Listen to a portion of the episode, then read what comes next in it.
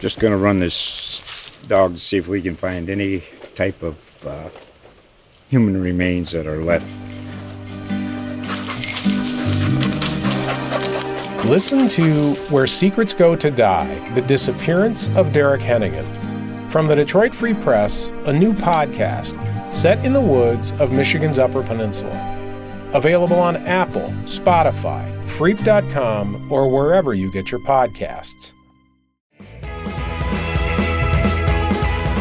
Welcome back to the Volunteer State. I'm Blake Toppmeyer alongside the Knoxville News Sentinels, Adam Sparks and John Adams. It is Johnny Majors Classic Week, and Tennessee will be challenged with uh, the Pittsburgh Panthers, who won the backyard brawl in week one, while Tennessee was taking care of business against Ball State. The competition obviously ramps up here in week two. We're going to get into a look at that matchup in a little bit uh, later in the episode. But, guys, just um, first off, uh, general impressions of Tennessee in that opener against Ball State. Was it pretty much what you expected, or something uh, kind of come out and, and surprise you about that opener? Everything that I thought they could be offensively, they were, and uh, I, I think it it does show last year how much the quarterback situation hurt the early development of that team because, um, you know, I mean, last year there were a whole lot of questions about that offense if they could really get it going in year one after the opener. Obviously, a year in, but with this quarterback and with this system in place for a year, the offense looked as good as considering it was Ball State. The offense looked as ready to go as as about any in college football for week one. I have a huge, huge question about the defense that I know we'll probably get into more during this during this episode. But uh, no sacks. That there's some reasons behind that, and most of your improvement happens from week one to week two with any season. Um, but boy, you you got to get more improvement uh, in in that area because they should have had at least one sack by accident against Ball State, and the fact that they had none um, is is is a little concerning. I uh, it, it's just so hard to draw many conclusions when you're playing a team as infirm as Ball State. It it just was so limited. Bowling Green in last year's opener was a was a better team, and it showed that when it upset Minnesota.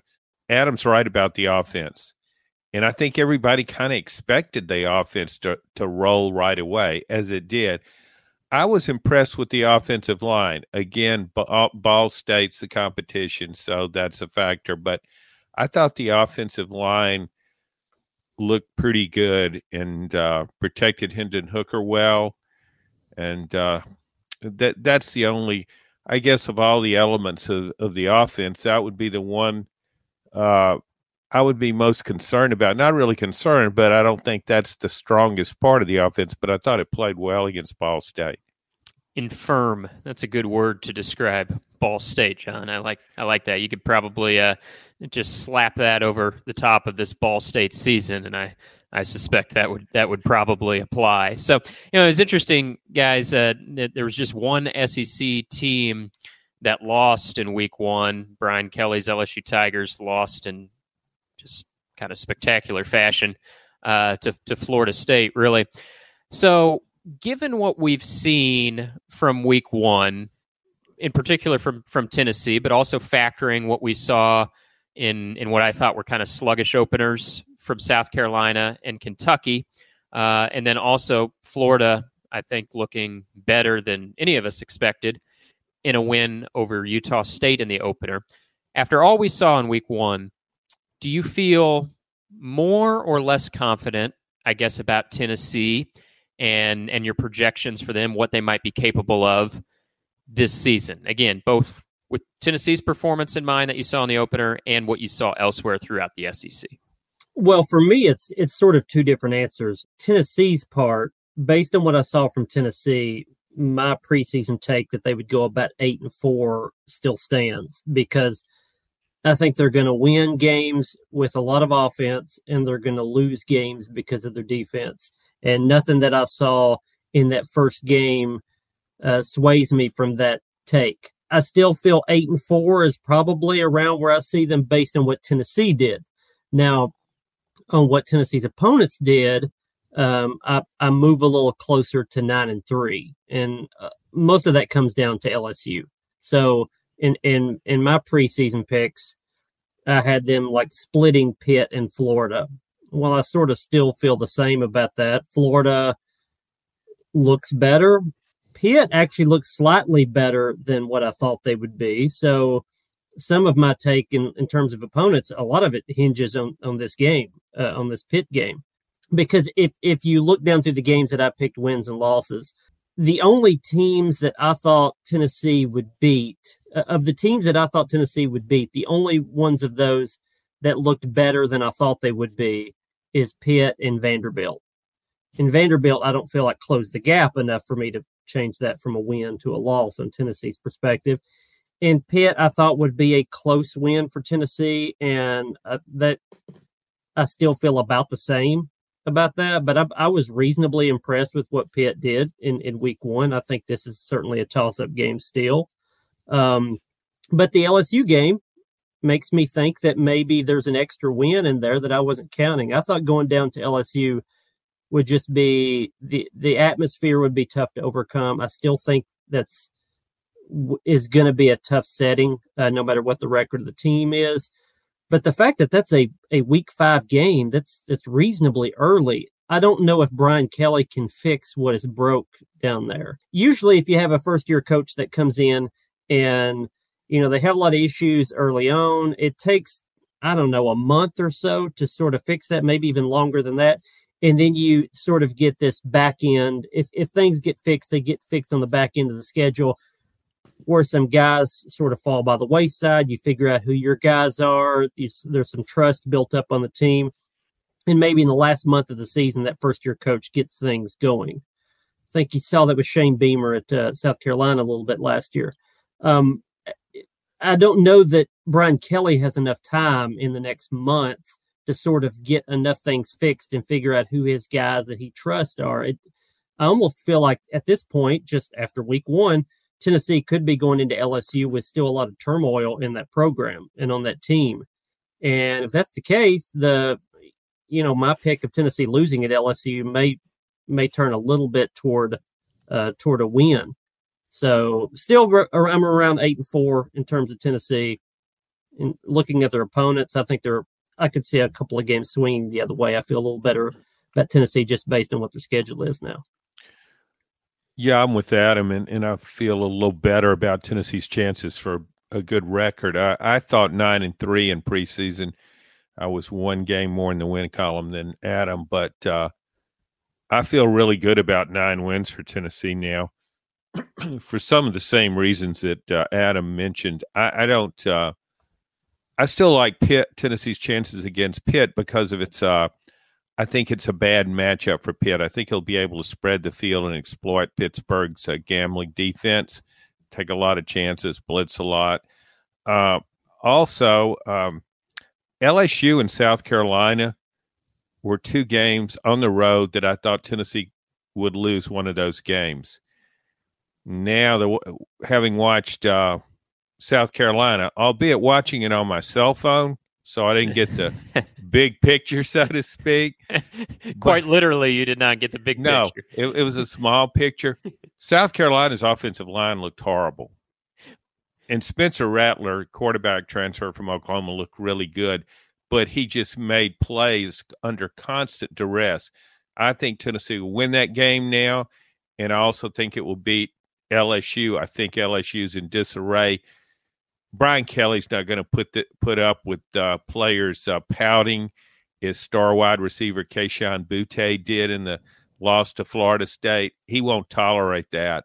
Uh, so I think that's a, also a very winnable game, although it's on the road for Tennessee. However, both Florida and Kentucky um, are a little better than I thought. Kentucky, because of its wide receivers, it's got some new wide receivers that I thought really energized its passing game. And Will Levis looked pretty good. Again, that was a game I watched on the on the cell phone. So maybe I shouldn't put much too much stock in that. But I and I, I do. I mean, Florida was the best case scenario for Florida. I thought it was tiring toward the end. It doesn't have great quality depth, but Anthony Richardson looked as good as the people thought he would who think he's a high draft pick. John, uh, you know, when I'm not at a game on the road or, or in a press box, I like to set up about three TVs in my living room, watch three games at once. You're just juggling a bunch of cell phones. it sounds like got a fistful of phones on a on a fall Saturday. Yeah, I had both. Uh, and what was weird is I would get one game on one cell phone, but I couldn't get it on the other one. So I had I really did have to juggle that to get the uh, desired viewing. Yeah, I think like you guys, my projection might trend toward like a half game to a game better than what I initially thinking. I think I was in that like seven and five to eight and four range for Tennessee. I, I feel much more comfortable about eight and four, and I might be even even moving toward nine and three based on what I saw in that opening week. Like you guys, I, I was I was circling that LSU game on the road as as a likely loss. Uh, I was in the Superdome on Sunday night, and LSU looked as bad in person as they did, I'm sure, on on television. Just a lot of warts to solve. Their their offensive line remains an an issue. I didn't see really any improvement on the discipline front. We heard so much hyperbole about how Kelly was going to instill discipline in this program. Well, I mean, they lost a guy for the season to a torn ACL, and he hurt himself while celebrating a play. So, and how much discipline has been instilled there. They also had a guy ejected for targeting and just all kinds of, problems. So feel better about Tennessee in, in that one. You know, I didn't see anything out of South Carolina or Kentucky that would give me great pause about picking Tennessee in in in those games. So, you know, I guess if you're looking at this point, feels like Pitt's kind of a toss up for me. Florida's maybe a toss up, and then you know, Alabama and, and Georgia obviously are going to be hugely uphill battles, but overall, I think I'm I'm right there at eight and four, and, and maybe even trending toward toward nine and three on, I guess, a week one snap judgment. Guys, obviously the the competition ramps up this week. Pittsburgh really kind of a gritty win. In some ways, maybe got fortunate with that pick six at the end of the backyard brawl, but still physical game prevailed against West Virginia. Much tougher tune up in the opener for, for Pittsburgh than Tennessee. Did you see anything out of that matchup, John? I know you alluded to it a little bit, but did you see anything out of that matchup that you think A is going to favor Tennessee in this game, and then B anything you know about the Panthers that Tennessee might have their hands full with? Well, looking at Pitt's defense, that that's what to me that's where Pitt could win the game. It's really good at at making plays defensively. It takes a lot of chances, but it also creates a lot of plays. It creates sacks and turnovers. It's hard to to, to sack Hendon Hooker, granted, because he he takes that quick drop, gets rid of the ball. However, Pitt has a it's a really strong defensive front. Um, I would say just from watching that West Virginia game, like there are about four Pittsburgh defenders that look like NFL players to me. So I think that's the best the best path to bit a victory for Pittsburgh. It's for its defense to force some turnovers. And Tennessee, anybody carrying the ball against Pitt better hold it tight because Pitt can it, it really hits. It that was a really hard hitting game. That was as good a game as I saw all weekend. Uh, as far as Tennessee, I think it can its offense can can spread the field against Pittsburgh and uh, make plays, capitalize on a on, on those blitzes and so forth. And I like its I like its chances of one on one matchups with its strong receivers against Pitt's DBs. And we'll see those those receivers. The real key to me would be, I think Pitt could try and jam Tennessee receivers at the line of scrimmage and we'll see if Tennessee receivers can can elude that and, and make plays and capitalize on it. I, I, love reading sort of the context clues of how coaches answer questions. Um, and and I'll I'll do this a little bit with Josh Heupel this week. And, and, John, this is sort of piggybacking off a couple of the points that you just made. I asked Josh Heupel this week about um, about sort of that brute force uh, up front in the front seven uh, front defensive front seven of Pitt, and sort of gave him an opportunity to complement Pitt's talent and size and strength and all that in the front seven because there's a number of NFL players on there.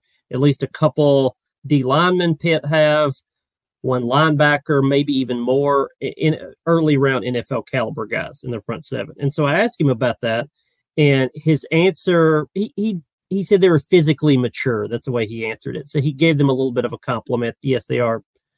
They're strong and they're really good players and all that. But he more leaned into the. Um, he said, "Well, they load up the box. They bring a lot of guys up there. It doesn't matter what formation you're in offensively they're going to bring extra guys up in the box. They're going to be aggressive. They're going to come after you.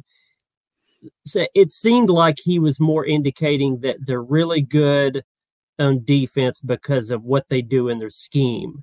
Not necessarily that their guys are better than your guys, but they scheme to sell out and be aggressive.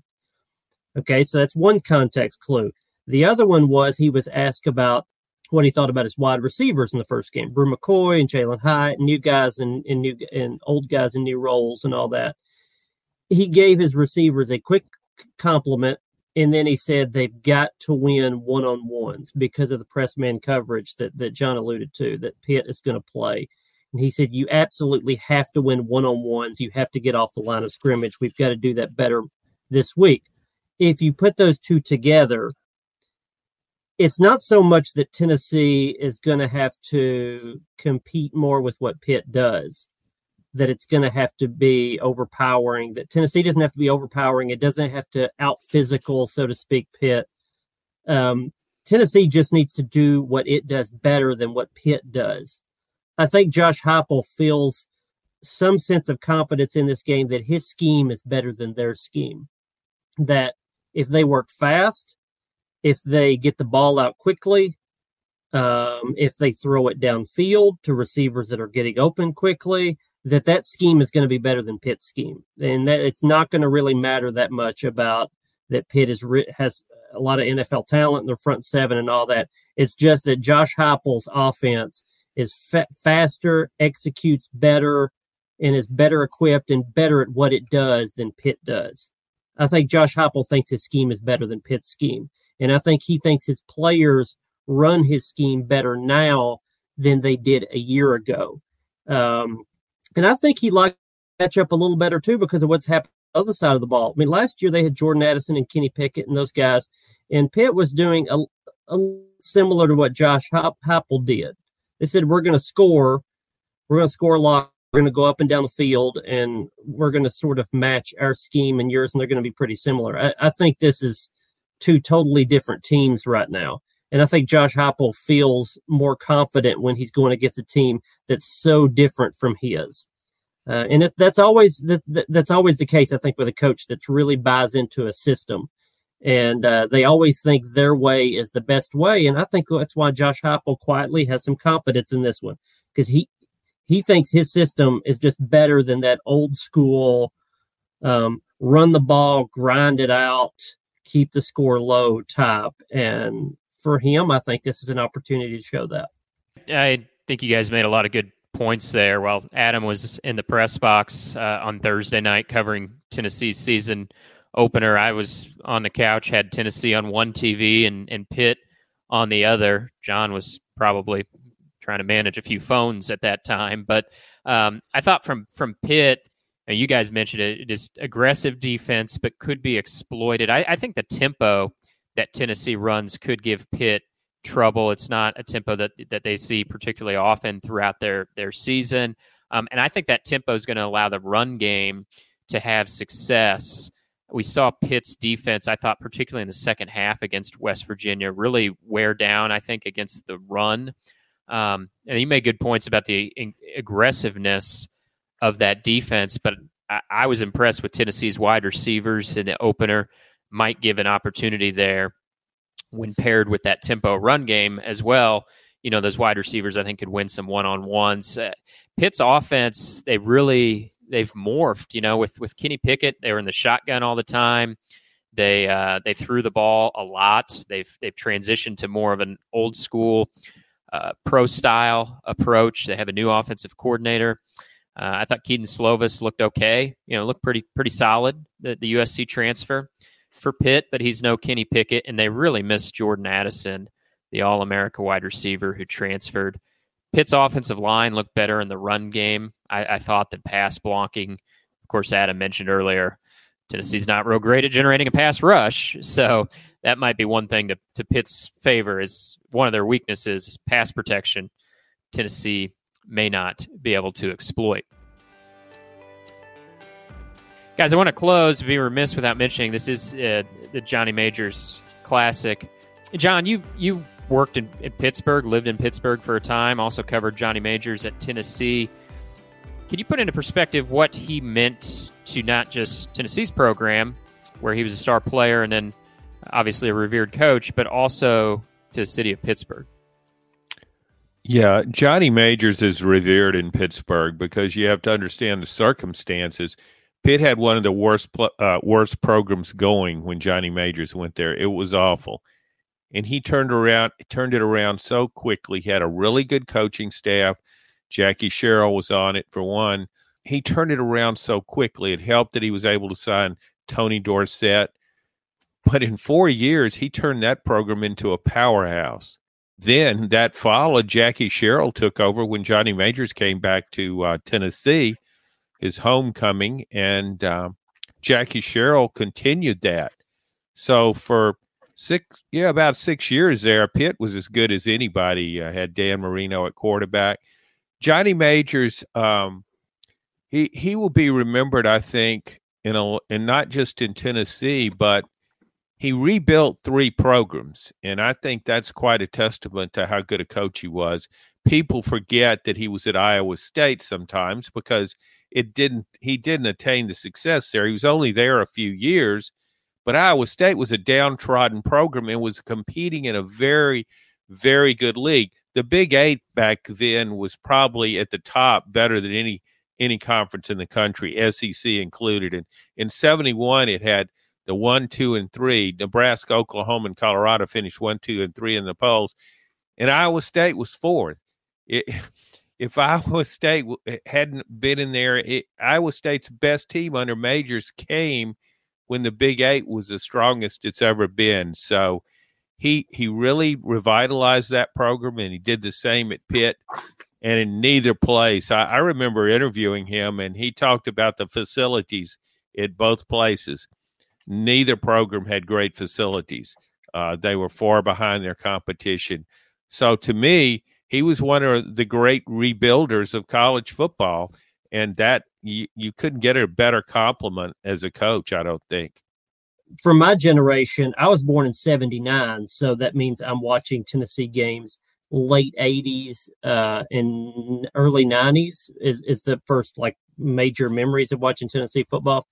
And Johnny Majors during that time is more defined of by his exit and you know, that ugly transition from him to Phil Fulmer.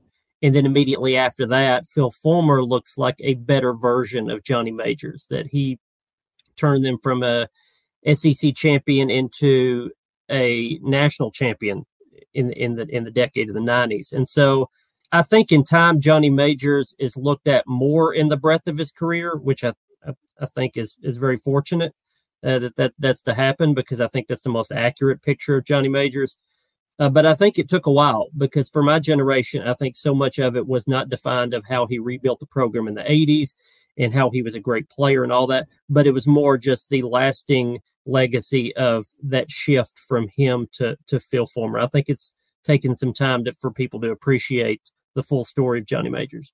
Yeah, I was uh, I was talking to uh, Glenn Streno, former Tennessee offensive lineman, uh, recently. He's a Pittsburgh native who played for for Johnny Majors at Tennessee, and I thought he really put it in a good perspective what he meant to the the two places. In regards to Pittsburgh, he said of Johnny Majors, he said, "quote He loves the city, and the city loves him." And in regards to Tennessee, he said he is Tennessee football as far as I'm as I'm concerned. And to Adam's point, you know, that you know w- where that Mount Rushmore falls. Different different guys. I, I, think depends maybe on the age of the Tennessee fan. Um, but for for a lot of folks, I think they would agree with that quote that that Johnny Majors is Tennessee football when you combine uh, what he did as as a player and then later as a coach. So Adam will be in Pittsburgh covering that important game. John will have the commentary. You can find it all at knoxnews.com. And we will be back next week to discuss. Thanks for listening to this edition of the Volunteer State. Just going to run this dog to see if we can find any type of uh, human remains that are left Listen to Where Secrets Go to Die The Disappearance of Derek Hennigan. From the Detroit Free Press, a new podcast set in the woods of Michigan's Upper Peninsula. Available on Apple, Spotify, Freep.com, or wherever you get your podcasts.